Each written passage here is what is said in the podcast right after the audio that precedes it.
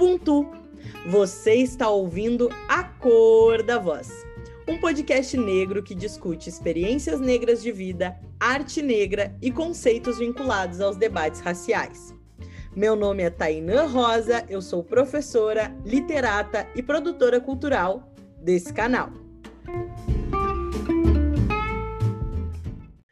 No episódio de hoje, refletiremos e tenho certeza aprenderemos muito sobre o tema alimentação saudável e racismo ambiental. Para orientar o início da nossa discussão, trago para vocês algumas palavras proferidas pelo Dr. Laila ou África, especialista em naturopatia, em entrevista divulgada pela empresa Brother Band X e disponível integralmente nas principais plataformas digitais.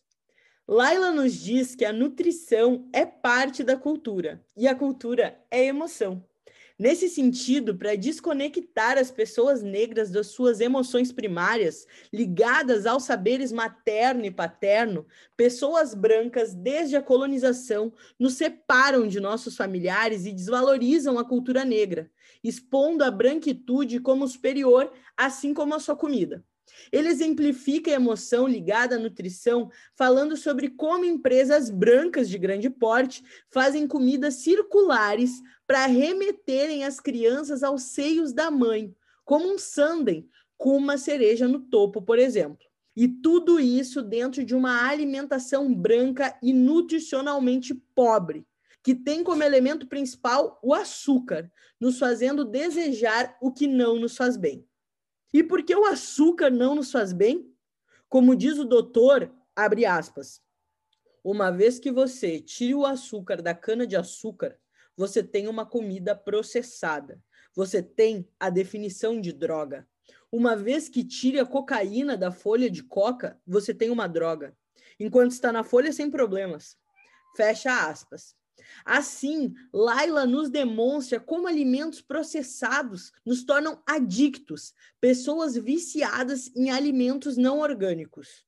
O especialista afirma que a natureza entrega o alimento como o nosso corpo precisa. No entanto, nos faltam esses saberes ancestrais para podermos estabelecer ligação com a natureza.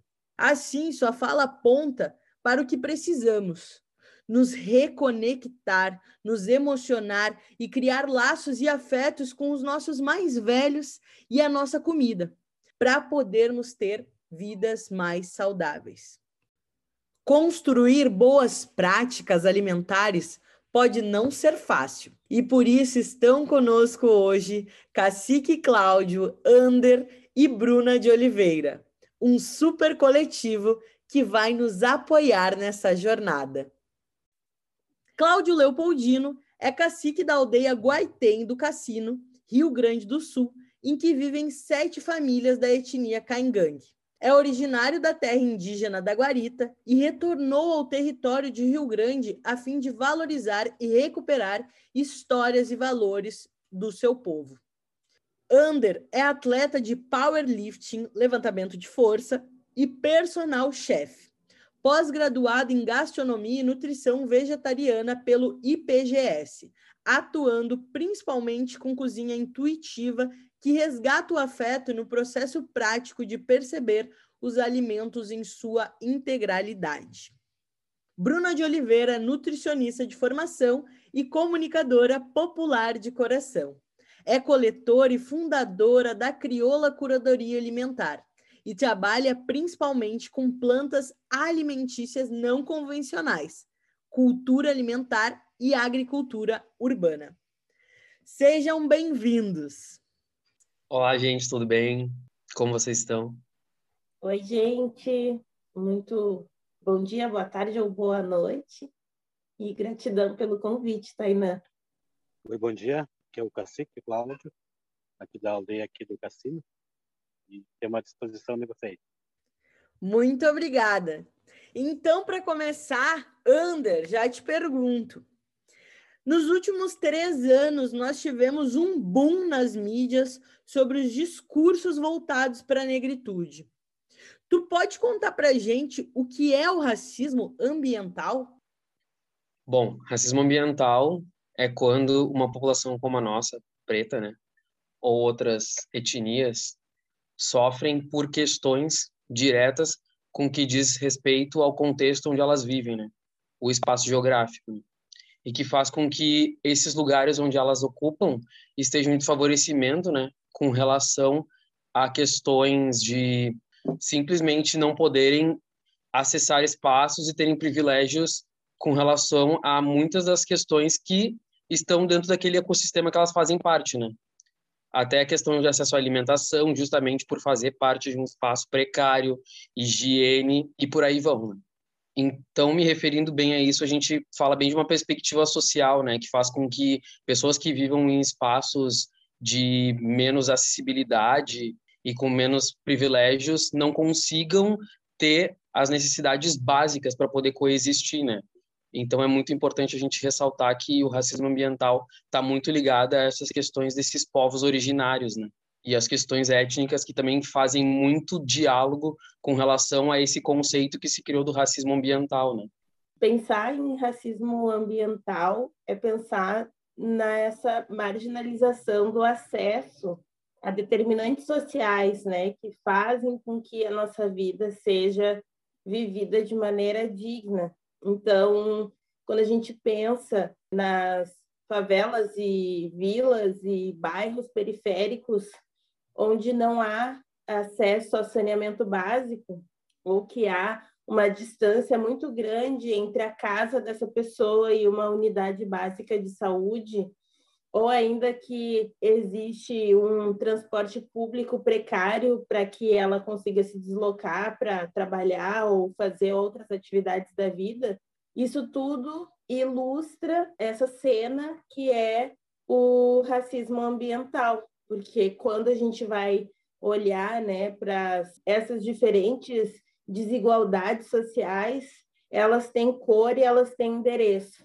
Então, a população negra é a maioria das pessoas que moram em favelas e bairros periféricos são famílias negras. A maioria das pessoas com hipertensão e diabetes, por exemplo, que são duas doenças crônicas não transmissíveis que acometem muitas vidas, a maioria delas são negras. E essas duas comorbidades, né, essas duas doenças crônicas não transmissíveis, têm a ver com a alimentação tem a ver com o nosso contexto, nossas práticas alimentares, que foi um pouco que tu trouxe também na entrevista do autor, que apresenta o conceito de nutricídio, que se associa muito com racismo ambiental. É bem importante a gente falar sobre nutricídio e pensar que o conceito de nutricídio em si, ele não está só ligado à questão alimentar, né? Quando Laila África se refere ao conceito de nutricídio, ele fala de todo o prisma que faz com que, diretamente ele falando do, uh, da população africana, né, ele fala que toda essa população tem todo um mecanismo por volta de tudo isso que engloba dentro da construção alimentícia também e uma construção espiritual, física, que faz com que esse mecanismo branco trabalhe em volta dessa população, fazendo com que ela não se reconheça e não consiga perceber todas as suas potencialidades e habilidades a partir de uma construção de um mundo dentro do Ocidente que fez com que essa população fosse literalmente apagada, né? Tanto em questões ancestrais, ele dá muita ênfase para a questão ancestral justamente porque essa ligação não fica só no âmbito da alimentação, mas essa alimentação ela constrói todo esse saber dessa desse povo, né? Que vai fazer com que essas vivências práticas acabem não acontecendo por eles não estarem mais ligados a esse contexto dessa espiritualidade, dessa ancestralidade, né? que vai fazer com que eles consigam chegar num lugar de autocuidado, percepção espiritual, englobado junto com a alimentação e as medicinas, né? Ultimamente eu tenho visto bastante se falar sobre o conceito de nutricídio, né? Mas as pessoas sempre dão uma ênfase para a questão nutricional, né? A questão alimentar em si. Mas ele sempre, quando ele fala desse conceito que foi criado por ele, né? Ele fala de todo esse mecanismo em volta e tudo isso que faz com que esse corpo preto exista nesse espaço, né? É muito maior do que só essa questão alimentícia, né? Vem dentro da construção dos saberes principais, né? Dessa ancestralidade que está ligada junto a toda essa construção desse ser, né? Pessoal, esses conceitos trazidos agora, principalmente o Laila África, especialmente sobre a negritude, podem ser pensados também para as questões indígenas. A gente pode abarcar aí os povos tradicionais indígenas, negros, quilombolas, ribeirinhos e outros povos minoritários, né? Socialmente minoritários. Então, considerando esses aspectos, a gente precisa pensar novas formas e possibilidades de consumo e alimentação. Por isso eu pergunto, cacique Cláudio, quais alimentos da tradição caingangue vocês ainda mantêm no cotidiano da aldeia Guaitem? Ainda nós mantemos as nossas comidas típicas, né, como o bolo, o bolo na cinza, né, tanto como também uh, para para as famílias, para as crianças, né, para os adultos se fortalecer mais. Nosso dia a dia temos que estar tá consumindo as ervas, tanto como as nossas comidas, como a espinafre selvagem, o espinafre selvagem, não sei se vocês conhecem. Aquele é mais consumido em, em, em aldeias, como aqui. E se faz bem para cada criança que, que existe aqui na aldeia, né? Tanto como ah, essa bolo na cinza, né? Ele é um alimento muito tradicional mesmo aqui em nossa aldeia, porque ele ele, ele faz aquele contato com, com a brasa, né? Então, ele dá um fortalecimento para as crianças, né? Que é mais usado aqui na, na nossa aldeia. Nós temos, né, nossas bolinhos fritos que é feito na banha, né? Para café, né? Tem que ser na, na banha, porque as famílias que, que, que residem aqui, eles não, não são acostumados a óleo, né? Então tem que ser a banha as comidas têm que ser feitas à banha, tempero, né? E também a, as, as mandioca braba, as, as, as folhas de mandioca braba, que se chama de cumi, também é muito usado aqui na aldeia. E também o, os, os abóbora né, assado na, na brasa, ele é mais usado.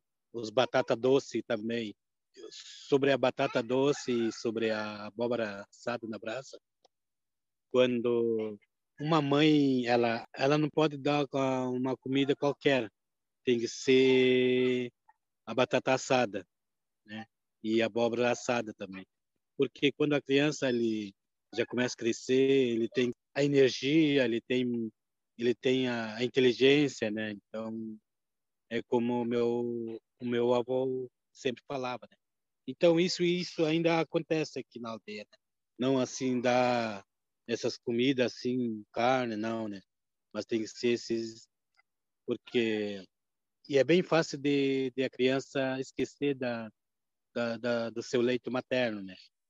Então tem que dar cada dia que passa tem que estar tá dando esses batata né, assada na, na brasa e abóbora abóbora na brasa. A minha avó falava, né, que ele traz uma uma, uma, uma energia boa para a criança, né? quando crescer ele tem uma inteligência boa e só que e, e isso acontece acontece mesmo porque se nós dá uma umas comidas assim de conservada né também ou outros arroz né isso já não para as crianças desmamadas não não não é bom pra, a minha mãe falava que não, não não é bom dar isso né até seu seus um mês depois de desmamar a criança. Tem que ser essas comidas típicas mesmo. Esse bolo na cinza, esse abóbora, batata, né? espinafre selvagem, tem que ser isso aí mesmo. Esse faz parte da nossa cultura, né? Esse já ainda existe aqui em nossa aldeia. E é muito bom essas comidas. Cacique, conta para os nossos ouvintes como é que se faz o bolo na cinza. A receita mesmo, né? Bolo na cinza é feito assim, ó, ele é, ele não tem mistura muito, não, não pode misturar muito, não tem tempero nenhum. É só água e, e farinha. Minha mãe, ela uma vez ela socava na, na no pilão, né, para fazer essas farinhas e depois para ser assado no, na cinza. Agora nós nós usamos mais essas farinha de trigo, né? Esse de trigo é feito para para frito também, né? frito e, e para farol, esses farinha de trigo. Mas antigamente usava mais esses farinha de milho, né? que também é socado no pilão. A farinha de milho, a gente sabe que é mais natural, né, cacique? Mas a gente já vem conversando desde o episódio anterior, episódio 3, que hoje em dia é um pouco mais difícil de achar todas as comidas naturais na aldeia, né? É, como seria para ter a farinha de milho, por exemplo, aí para vocês? É como para nós aqui, com, como eu falei, né, na, na live passada ali, e é um pouco difícil de, de nós plantar, né, por causa do, do espaço, né? Mas como que a minha geração, né, meu, meus parentes lá da de outra aldeia, eles têm então a gente vão buscar lá e para fazer aqui na, nas aldeias. A gente também não pode não podemos deixar de né, de, de fazer, não deixar de fazer porque o espaço é pequeno, né? Não. Mas vamos continuar porque esse faz bem para nós e para as crianças. Muito obrigada. Cacique Cláudio, a gente sabe, né, que o racismo ambiental e o nutricídio são um problema, né? Inclusive na tua fala, percebendo assim é, que tem que fazer alguns intercambiamentos assim da farinha de milho para farinha de trigo, a gente consegue visualizar efetivamente esse problema, né, de não conseguir manter algumas tradições por causa disso. Então, a gente sempre tem que estar tá pensando nessas possibilidades, inclusive tentando estabelecer hortas em casa, né? O que me faz me dirigir para a Bruna. Bruna, a gente sabe que para promover e manter uma boa alimentação passa por saber qual a origem dos alimentos que a gente ingere. Assim, ter uma horta em casa se mostra como sendo uma ótima ideia, tanto para quem mora no ambiente rural quanto no ambiente urbano. Então, eu gostaria que tu contasse para a gente como se deu a tua construção de horta urbana e se tu puder falar algumas dicas para os nossos ouvintes construírem as suas próprias hortas. A agricultura urbana ela é uma estratégia super importante do que a gente chama de alfabetização ecológica que seria esses processos de aprendizagem dos princípios e valores que constroem a ecologia, que é o estudo da nossa grande casa, o planeta Terra. A urbanização foi um processo que impactou muito a relação das pessoas com a natureza e o reconhecimento de que somos natureza, né, em meio, mesmo em meio ao concreto, mesmo em meio a lugares que por vezes nos afastam, né? Não, a natureza ela não é aquela dimensão selvagem externa a nós. Tudo que acontece na natureza, todos os padrões ecológicos que, que acontecem na natureza acontecem dentro de nós, acontecem no universo como um todo. E aí eu fiz toda essa digressão para chegar na tua pergunta da horta, né? Da horta urbana, da horta doméstica, desse espaço de produção de alimentos onde estar próximo desses ciclos, dando certo ou dando errado, porque às vezes as pessoas têm uma idealização em relação à horta, né? E a horta doméstica, assim como a comunitária, ela se constrói a partir de frustrações, assim como as aprendizagens que a gente tem com hortas urbanas e comunitárias é, e domésticas vão se dar também a partir daquela cenoura que não vingou, a partir daquela daquela hortelã que tomou conta do canteiro inteiro, enquanto você plantou outras é, plantas medicinais aromáticas junto é, até a compreensão de, nossa, a cebolinha tá super grande, tá linda e a minha salsa tá morrendo no mesmo canteiro, o que, que eu estou fazendo de errado? Essas pequenas aprendizagens, né, de que a salsa gosta de estar plena sozinha no seu canteiro, sem dividir espaço com ninguém, e que a hortelã, por sua vez, ela vai viver no canteiro inteiro por muito tempo e ela vai dominar o espaço, e se a planta outras plantas que a gente for consorciar não estiverem acolhendo essa expansão da hortelã, elas vão acabar, de alguma forma, sendo retiradas desse microsistema, são aprendizagens que o cotidiano mostra para gente.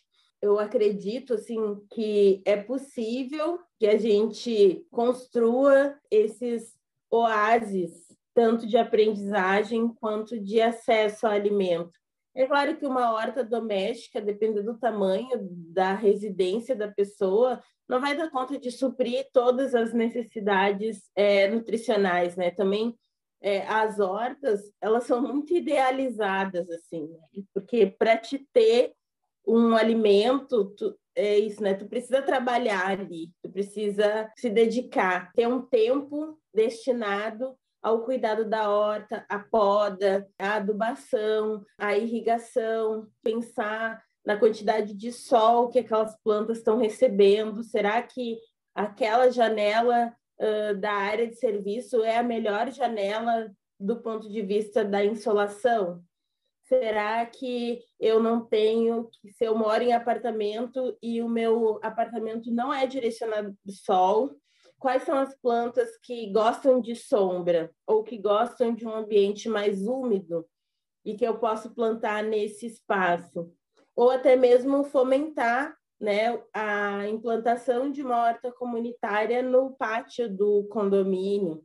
Atualmente, eu não tenho uma horta no meu apartamento que eu estou morando, mas eu já tive muitas hortas, já participei de muitas hortas, né? Em Brasília, eu tive essa oportunidade de, de aprender do zero, né? Começar com um vasinho e depois de dois, uh, dois anos e meio eu tinha uma uma floresta, né? Urban jungle, como chamam, né? Uma floresta urbana na minha sala com diferentes plantas, é, até milho eu plantei naquele espaço assim. E era muito boa essa relação de cuidado, porque ao mesmo tempo que tu cuida das plantas, tu sente que aquele ambiente cuida de ti.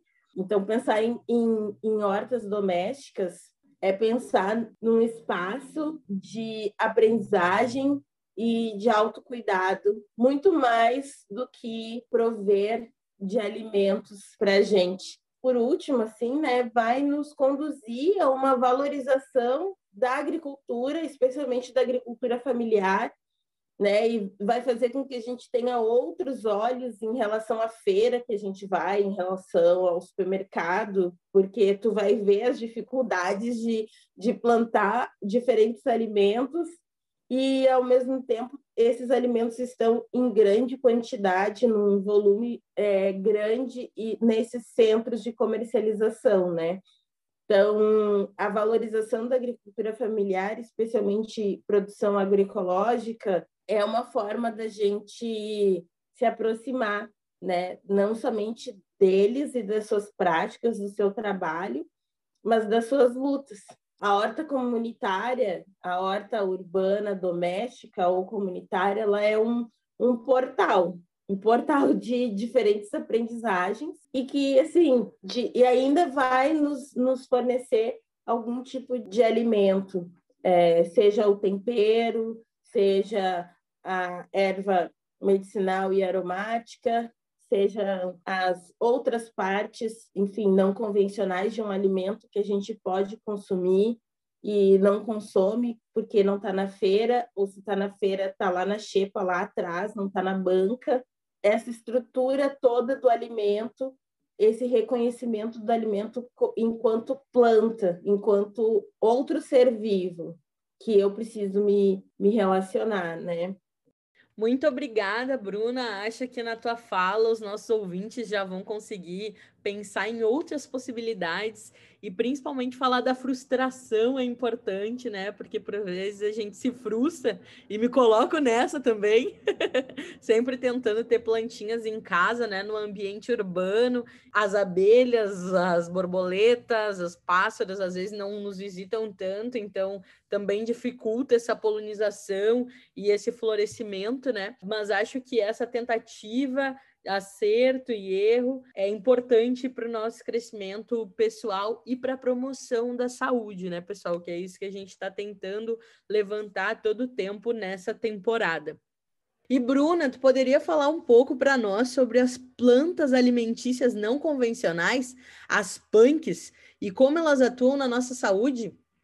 Respeitando e acolhendo e me sentindo totalmente representada pelo recorte de raça e de compreensão de mundo desse podcast e desse episódio, eu preciso desmistificar o conceito de plantas alimentícias não convencionais. Preciso trazer para as pessoas que estão ouvindo esse podcast, esse episódio, que esse conceito ele é um conceito branco, acadêmico e urbano ele é um conceito que ele não considera as histórias ancestrais e as relações ancestrais de diferentes povos com o seu alimento, com as suas práticas culinárias, com a sua, enfim, história alimentar. Por que, que eu falo isso? Porque nesse dentro desse conceito, né, que seria toda planta ou parte de planta,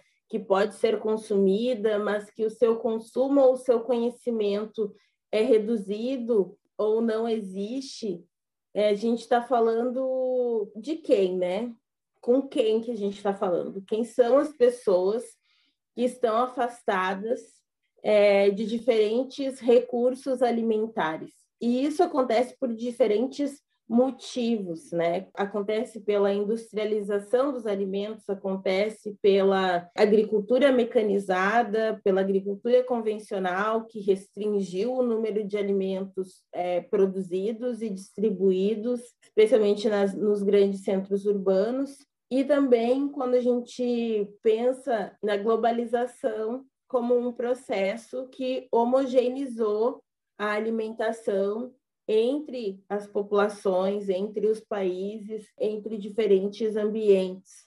E isso, de certa forma, esse conceito, ele apaga os conhecimentos originários que existem em relação a determinados alimentos. Por exemplo, o inhame. O inhame é um alimento de origem africana que a partir desse consenso acadêmico, digamos assim, em, em relação ao conceito das punk, ele se torna então uma planta alimentícia não convencional, mas ela, ela é em si uma planta que tem muita história, que carrega muita história de África e das práticas de utilização desse tubérculo, mas aqui estão apagadas uh, a partir do uso é dessa categoria social que é a punk. A mesma coisa a gente pode dizer do feijão guandu, que é um, uma leguminosa, né, um, um grão que é de origem africana e que aqui foi consumido, né, por povos e comunidades tradicionais, especialmente campesinos. E aí eu resgato um pouco da história da minha família, né, que fazia uso desse grão, né, o feijão miúdo, como minhas tias chamavam, e atualmente está dentro da categoria das punk. O hibisco que é a vinagreira também, né, que, que é utilizada muito no norte no arroz de cuchá. Eu estou dando alguns exemplos, né, dei três exemplos de alimentos que vêm então, desse berço civilizatório que é a África, que tem uma bagagem histórica gigantesca associada a esses alimentos e que, quando vem, então, para o Brasil, tem um, um, apagamento moderno, né? Porque o conceito das punk é um conceito muito recente, começou em 2007.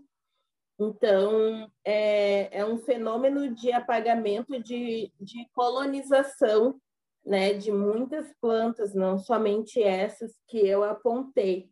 Ao mesmo tempo que a gente precisa ter um olhar crítico sobre esse conceito e as plantas que estão circunscritas nesse conceito, a gente não, como tu trouxe, né, o, o consumo de plantas, né, o consumo da biodiversidade de uma forma ampla na nossa alimentação. E aí as punk podem ser o conceito, né? Pode ser um, uma porta de entrada para muitas pessoas para essa discussão sobre agrobiodiversidade, sobre variedades alimentícias, é, uma, é um caminho né, de aprendizagens e as punk, então, elas nos fazem bem de diferentes formas, externamente internamente. Externamente, numa dimensão ambiental, onde boa parte dessas plantas, ah, uma parcela delas é conhecida como plantas pioneiras, elas vão nascer em espaços inóspitos, em espaços onde não, aparentemente não, não daria para se gerar uma vida. Aí a gente está falando daquelas ruelas que a gente vê um, aquela plantinha que é dita como mato, né? Ou uma planta daninha porque está na, nascendo no meio das alfaces e das cenouras, ou aquela planta que a gente, aquele trevo que a gente não sabe como nasceu no, no vaso de violeta do quinto andar da minha casa. Todas essas plantas, elas contribuem para o início de, de microsistemas, né? Então, elas vão trazer insetos, elas vão, no seu ciclo curto, elas vão se multiplicar muito rápido e elas, pelo fato de elas serem alimentícias, delas uh, terem esse, essa funcionalidade alimentícia, elas produzem muito e elas nascem em diferentes lugares, como a bertalha, que por vezes cobre cercas ou muros, a aura pronobis, a taioba, que está em banhados, o lírio do brejo, as bananeiras que nascem por aí e que a gente pode consumir o coração da bananeira, o cacho da bananeira, é, o, o, o, palmito da bananeira, o malmoeiro, estou falando de plantas que a gente encontra no nosso cotidiano, só que a gente não enxerga, né, não vê, mas elas estão em todo lugar, né, que é um jargão, né, que eu digo que tem comida em todo lugar elas fazem parte internamente quando a gente pensa na variedade, no amplo número de alimentos que vão fazer parte do meu repertório alimentar, e há estudos que apresentam um potencial nutricional com recorte em micronutrientes bem importante. Quem são os micronutrientes? Né? São as vitaminas e os minerais. E além desses, desses dois micronutrientes, a gente também tem as substâncias bioativas, que são os antioxidantes. Todos esses, todos esses elementos, né, todos esses nutrientes é, estão em maior concentração em plantas que não foram é, produzidas num ambiente controlado, que vivem a natureza e as dificuldades da natureza, e esses elementos contribuem para a proteção dessa planta e aí, ao proteger essa planta, quando a gente consome, a gente também se beneficia de todos, de todos esses micronutrientes e substâncias bioativas. Obrigada mais uma vez, Bruna. Acho que esse caminho que tu trouxe de as plantas alimentícias não convencionais serem da branquitude, né? Não convencional para quem? Eu acho que é essa a pergunta quando se tem uma história com os povos tradicionais. E isso eu acho que tem muita ligação com o trabalho que o Ander faz como personal chefe, de retomada de alguns alimentos, ah, para não dizer muitos alimentos, na vida cotidiana das pessoas, principalmente da população negra. Então, Ander, tu pode contar um pouco para a gente como se dá esse trabalho, como que é essa ação e quais os melhores alimentos para os nossos, para a nossa população? Foi muito boa essa fala da Bruna para a gente conseguir pensar esses novos alimentos e essas potencializações dentro de um contexto que vai nutrir o nosso corpo, né? Eu gosto de falar muito que a gente tem que cuidar do nosso corpo como se fosse um templo porque a gente só vai botar para dentro do nosso corpo o que fizer bem para ele, né? Para o funcionamento dele. Né? E quando eu penso nessa minha perspectiva de me tornar chefe ou personal chefe, eu falo muito para as pessoas que chegam até mim, eu sou um cozinheiro personal, porque distanciamento dessa ideia de ser chefe, cozinha, isso faz muito com que as pessoas percam essa ideia de ir para a cozinha e ter uma questão mais afetiva, trabalhar sabores. Então as pessoas pensam muito numa ideia de praticidade com relação à alimentação. E a gente precisa disponibilizar de um tempo para poder pensar em alimentação e o que, que a gente vai botar para dentro do nosso corpo, né? O que, que a gente vai transferir de nutriente para o nosso corpo, que vai fazer com que a gente consiga trabalhar o nosso dia. Eu penso muito nessa ideia do alimento como uma construção inteira. Assim. Pegar um alimento e perceber o que, que a gente consegue fazer com aquele alimento em si. Se eu pegar e conseguir construir pratos, uma preparação inteira de prato principal, entrada e sobremesa, com um alimento só, a gente consegue perceber todas as potencialidades de um alimento em si e como a gente pode trabalhar ele de diversas formas diferentes, né? Porque daí a gente começa a trabalhar, de fato, a alimentação na integralidade dela, né? de uma forma inteira. Então, dentro desses estudos baseados em pensar alimentação para a nossa população, é muito importante a gente pensar em verduras, frutas, oleaginosas, leguminosas, grãos, cereais, construindo isso dentro de uma alimentação que vai nos nutrir, né? Porque pensar nessa cozinha, né, nessa cozinha que faz um resgate ancestral, espiritual, nosso povo sempre falou dessa cozinha ligada ao autocuidado. Então, todas essas funções vinham de as mais velhas, os mais velhos, junto para com seus mais novos, fazendo toda essa construção afetuosa, desde um trato com autocuidado corporal, um trato alimentício, tudo isso era ligado de forma junta. Então, desde a, de quando a gente fala de temperos, tanto aromáticos quanto medicinais, para justamente fazer e englobar tudo isso, né? Construindo um corpo mais saudável, tanto fisicamente quanto psicologicamente, né? Então, eu pensar em tubérculos, que nem a Bruna citou o inhame, que é um alimento muito versátil, que vem de África para a gente, a gente pensar potenciais de como utilizar esse alimento, de poder reutilizar a casca desse alimento, fazer cremes, fazer purê, fazer várias funções de trabalhar uma base de massa para fazer alguma torta. Então, pensar em todas as particularidades que esse alimento pode nos dar, entende? Ou fazendo um ensopado. Então, eu aproveitar de fato isso, né? E eu sempre pensar em trabalhar quantizando essas questões desse alimento em si para utilizar ele em vários preparos. Não simplesmente eu ficar limitado a usar esse alimento de uma forma só, mas usar ele de várias formas para com que eu consiga tornar até minha alimentação menos monótona. Então, eu consegui fazer com que esse alimento vá se diluindo durante a minha semana, o meu dia, e trabalhar a potencialidade dele, não só no preparo, para eu conseguir me alimentar de outras formas e também trazer esses nutrientes que esse alimento pode me proporcionar junto de toda essa alimentação, né? Então eu não pensar só em questão de macronutrientes, né? carboidrato, proteína e gordura como algo isolado e que minha alimentação só tem que ter isso, né? Então pensar em variedades, cores, para fazer com que essa alimentação em si eu olhe para o meu prato e eu consiga ver cor e aquilo lá esteja me nutrindo de fato. Né? Mas tudo com uma questão de equilíbrio, né? Nunca pegando e romantizando toda uma ideia de alimentação saudável, porque a gente tem que sempre buscar o equilíbrio, ainda mais no momento que a gente vive. Assim, né?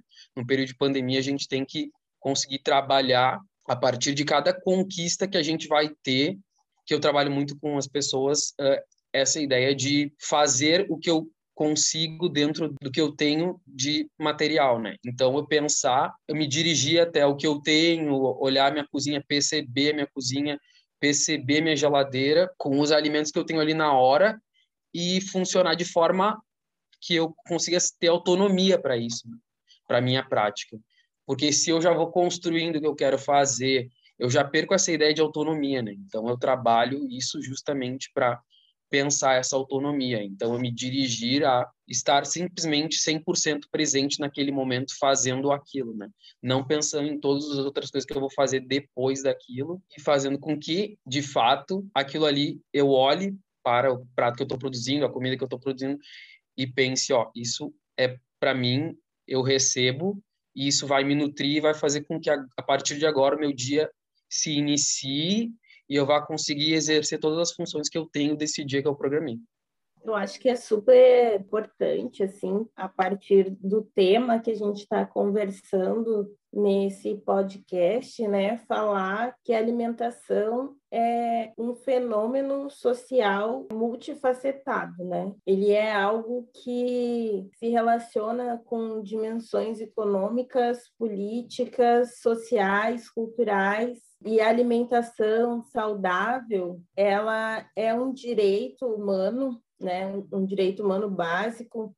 Ela é, um, no Brasil, um direito constitucional desde 2010. É um direito que vem sendo violado imensamente quando a gente pensa em biodiversidade, quando a gente pensa em plantas alimentícias não convencionais, quando a gente pensa em, em diferentes estratégias de como trabalhar o nosso alimento e, de alguma forma, aproximar as pessoas de uma alimentação saudável e adequada. A gente, lamentavelmente, não está falando da grande maioria das pessoas que, especialmente hoje no Brasil, né, com a pandemia, estão em situação de insegurança alimentar e nutricional e também em cenas de fome. E essas pessoas, em sua grande maioria, são pessoas negras, são famílias negras chefiadas por mulheres negras.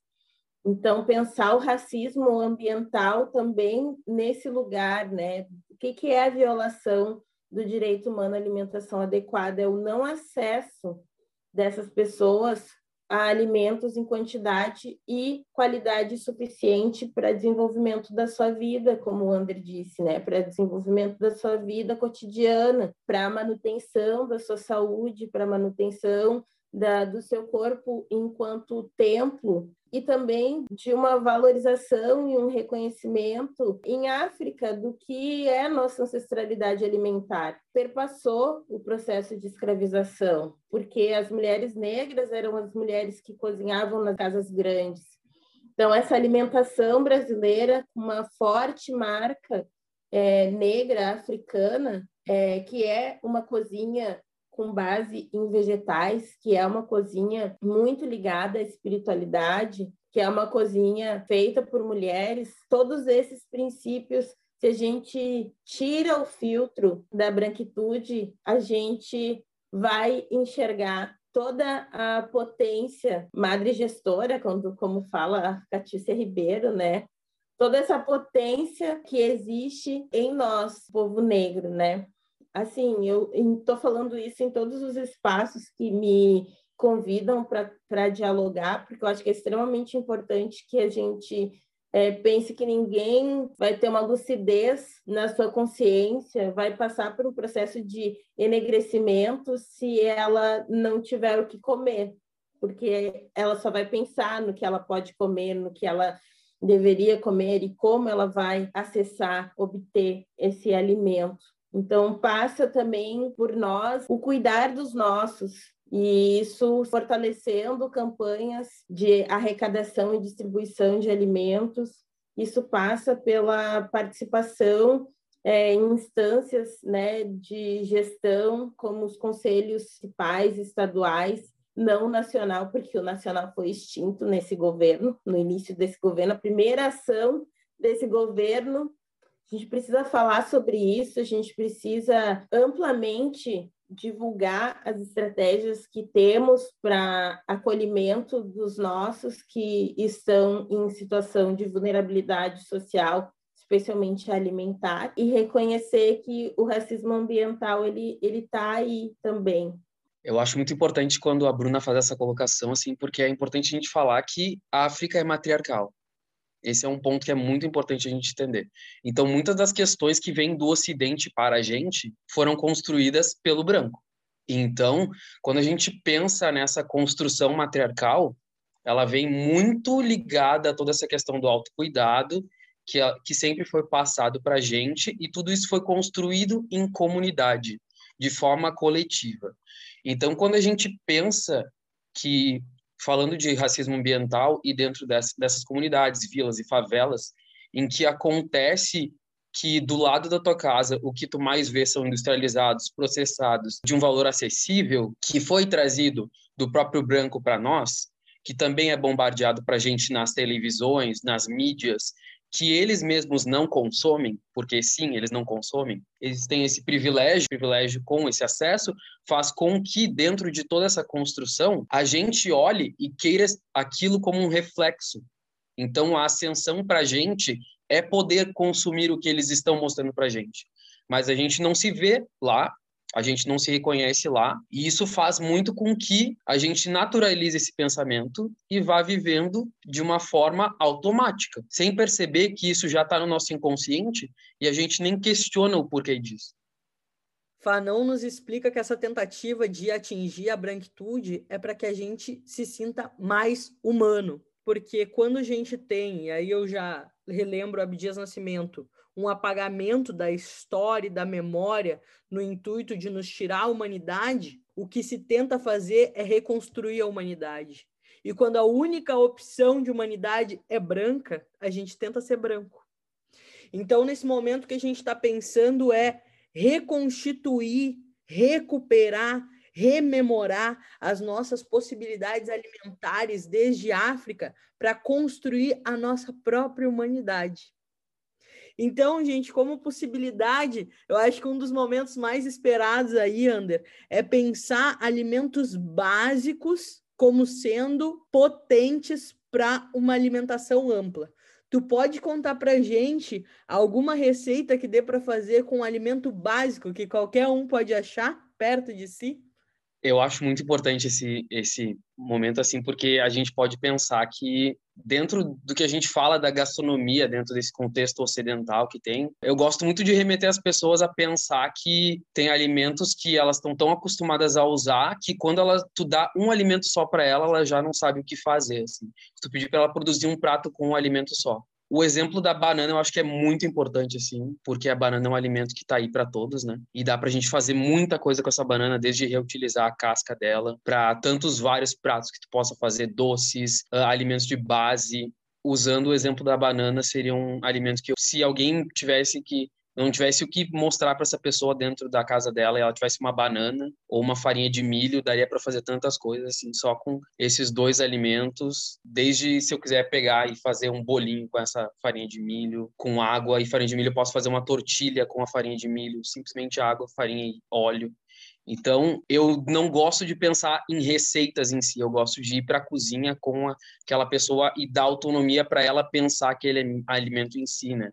Porque se eu fico preso numa receita, daqui a pouco ele já não tem um resultado pela pessoa estar tá naquela cozinha, naquele espaço, não ter os mesmos utensílios, não ter o mesmo tipo de óleo.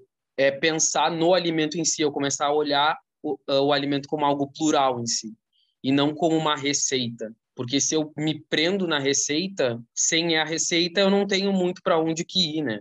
Os saberes que vêm de África falam muito disso, né? Porque a gente sempre usou muito do que vinha para gente. Então, simplesmente uma farinha virava algo incrível, assim. E essa questão de todas essas rebuscagens de temperos e trocentos condimentos, a gente sempre se acostumou a comer de forma integral e sentir o sabor dos alimentos em si. Então, os nossos temperos e as ervas medicinais nunca vinham com acréscimos de sais e questões assim refinadas e açúcares, justamente porque a gente percebia nossa palatabilidade, né, como aqueles alimentos de fato tinham sabor. Então isso fez com que a gente conseguisse ampliar essa ideia de se alimentar. Cacique Cláudio, então como vocês fazem na aldeia Guaitem para plantar os alimentos tradicionais? Podem dar alguma receita cá em Gangue? As comidas tradicionais temos mantendo tanto como a bolo na cinza, o espinafre selvagem, né, que é o puá, eles chamam de puá, né, em caigangue. Também estou montando como as batatas, né, assado na brasa. O cumi também, o cumi, o cumi também está sendo mais consumido também na aldeia, né, porque eles são os, os alimentos tradicionais, né, são, são da, da cultura mesmo, da, são costume, né. Como aqui na, na, na aldeia não, não é plantado ainda, né, mas a gente pede em outras aldeias porque esses alimentos tanto como comi ele não é plantado ele já nasce assim na nas roçadas assim é, é, e nasce bastante Né? Então, a família que, que, que colhe as folhas, ele já, já brota também. Acho que brota depois de sete dias. Então, ele não termina esse sumir, né? Que é a folha de erva, erva brava, né? E tanto, e tanto também com o fuá. O fuá é da espinafre selvagem.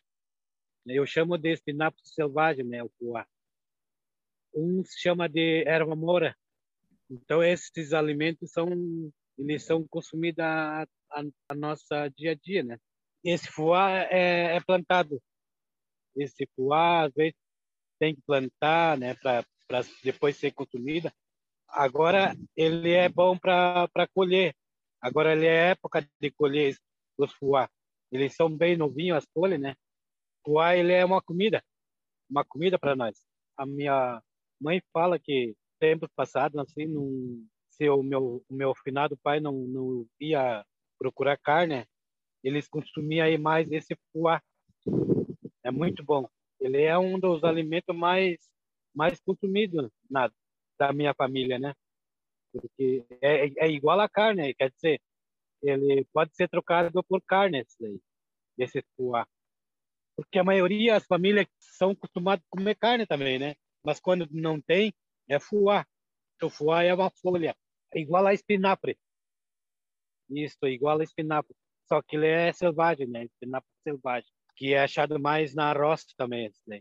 Tem dois tipos de fuá, né? Que é o fuá que é mais consumida pela pela pelas famílias, que é fuá meio fraca, e tem um fuá que é meio forte, né? Aqueles são já já da roça mesmo. O emingré, ele é bolo na cinza. Ele é ele é feito só na só na água e a farinha de trigo. E assado e amassado, bem amassado e, e, e assado na brasa. É muito bom. Ele já é, ele já é misturado, não é misturado com, com tempero nenhum. Ele pode acompanhar feijão, ele é mais, mais acompanhado o fuá também, o cumi, esse é, é minho, né? Que é bolo na cinza. É muito bom isso. Perfeito, cacique, perfeito. Como eu disse antes, tenho certeza que vai ter gente fazendo em casa, né? É. Cacique Cláudio, em quais canais os ouvintes podem apoiar as ações da aldeia? Tem alguma conta que o senhor pode passar para nós?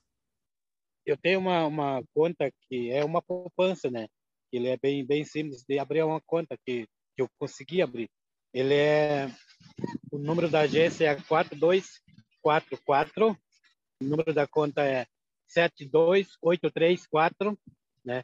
Pode ser depositado na lotérica, na, na caixa, né? Ou pelo Pix também, que é o meu número do CPF, 940 933 690 20, que é o Pix. E contamos com a ajuda de todos. Isso mesmo, pessoal, todo mundo auxiliando e apoiando a aldeia Guaitem. A gente espera por vocês. E Ander, onde é que os nossos ouvintes podem te achar para acompanhar e seguir acompanhando as tuas reflexões? Eu faço minhas reflexões muito no, nas minhas redes sociais, né, no meu Instagram, né, o Under My Mind. Como eu exerço muito a função de atleta naquele perfil, assim, o meu trabalho ele fica deslocado disso. Né? Então, meu trabalho ele entra mais dentro do meu contexto pessoal, assim, né? No meu WhatsApp, no meu e-mail, que daí eu faço esse trabalho bem mais específico, né? Então, eu trabalho muito com indicações, né? Então, as pessoas que chegam até mim, elas estão bem acostumadas a perceber a forma com que eu já trabalho e com que eu lido com os meus clientes, né? Porque eu não sou muito daquela construção de postar receitas, já fiz muito isso no meu perfil, né? Mas hoje eu não não acredito mais nisso porque isso me tira o lugar de dar autonomia para as pessoas pensarem alimento de forma mais ampla, né? Porque daí as pessoas ficam naquele mecanismo de sempre voltar para ver receitas. Eu acho importante quem faz esse trabalho, sim, mas eu gosto de pensar por um outro viés, assim. Perfeito, Ander. E Bruna, como os ouvintes podem achar os teus canais? A galera pode ler os meus devaneios no meu perfil Bruna Crioula. Eu comecei esse perfil é, muito, muito assim, numa dimensão pessoal, compartilhando as minhas impressões sobre a nutrição e a possibilidade de uma nutrição socioambiental que eu não vi no curso e que acabei desenvolvendo depois de formada. E o pessoal tem gostado, que tem aumentado, tem sido, foi uma coisa assim, um, foi uma, um, uma amplitude que eu não estava esperando. Hoje eu consigo é, trabalhar com, com essa dimensão né, mais pública e, e dialogar com as pessoas, de usar todos os caracteres uh, que o Instagram nos permite usar nas legendas e poder também entrevistar mulheres. Então, Tainã, aguarde meu convite para a gente Com conversar. Certeza. Com certeza. então, eu garanto para vocês, pessoal, que o episódio de hoje abrirá novas possibilidades nutricionais. E para temperar um pouco mais essa conversa, trago um poema autoral sobre viver. Me mostra como ser camomila, a ser preta de cafeína, a ser boldo de cura, a serpentear pelas ruas, a ser penteada por outrem, a aceitar o afago.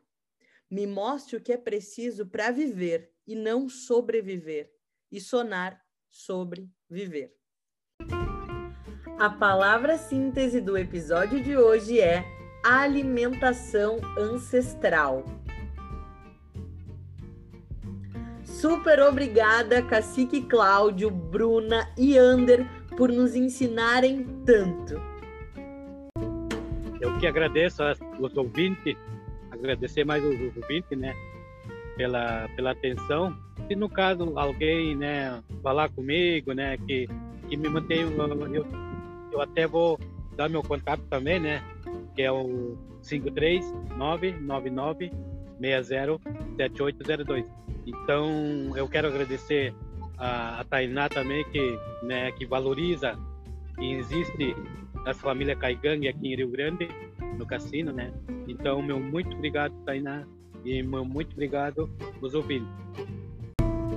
Tchau, gente, obrigado. Foi muito bom participar com todos vocês. Admiro o trabalho de vocês. Eu acho muito importante essa construção e esse espaço, né? Para a gente poder se reconhecer e trabalhar as nossas potencialidades, né? E oferecer isso para outros que são que nem a gente, né? Eu agradeço imensamente o convite. Sempre bom conhecer novos meios de comunicação dos nossos, para os nossos, com os nossos. Eu me senti muito acolhida do início ao fim, do convite ao agradecimento final.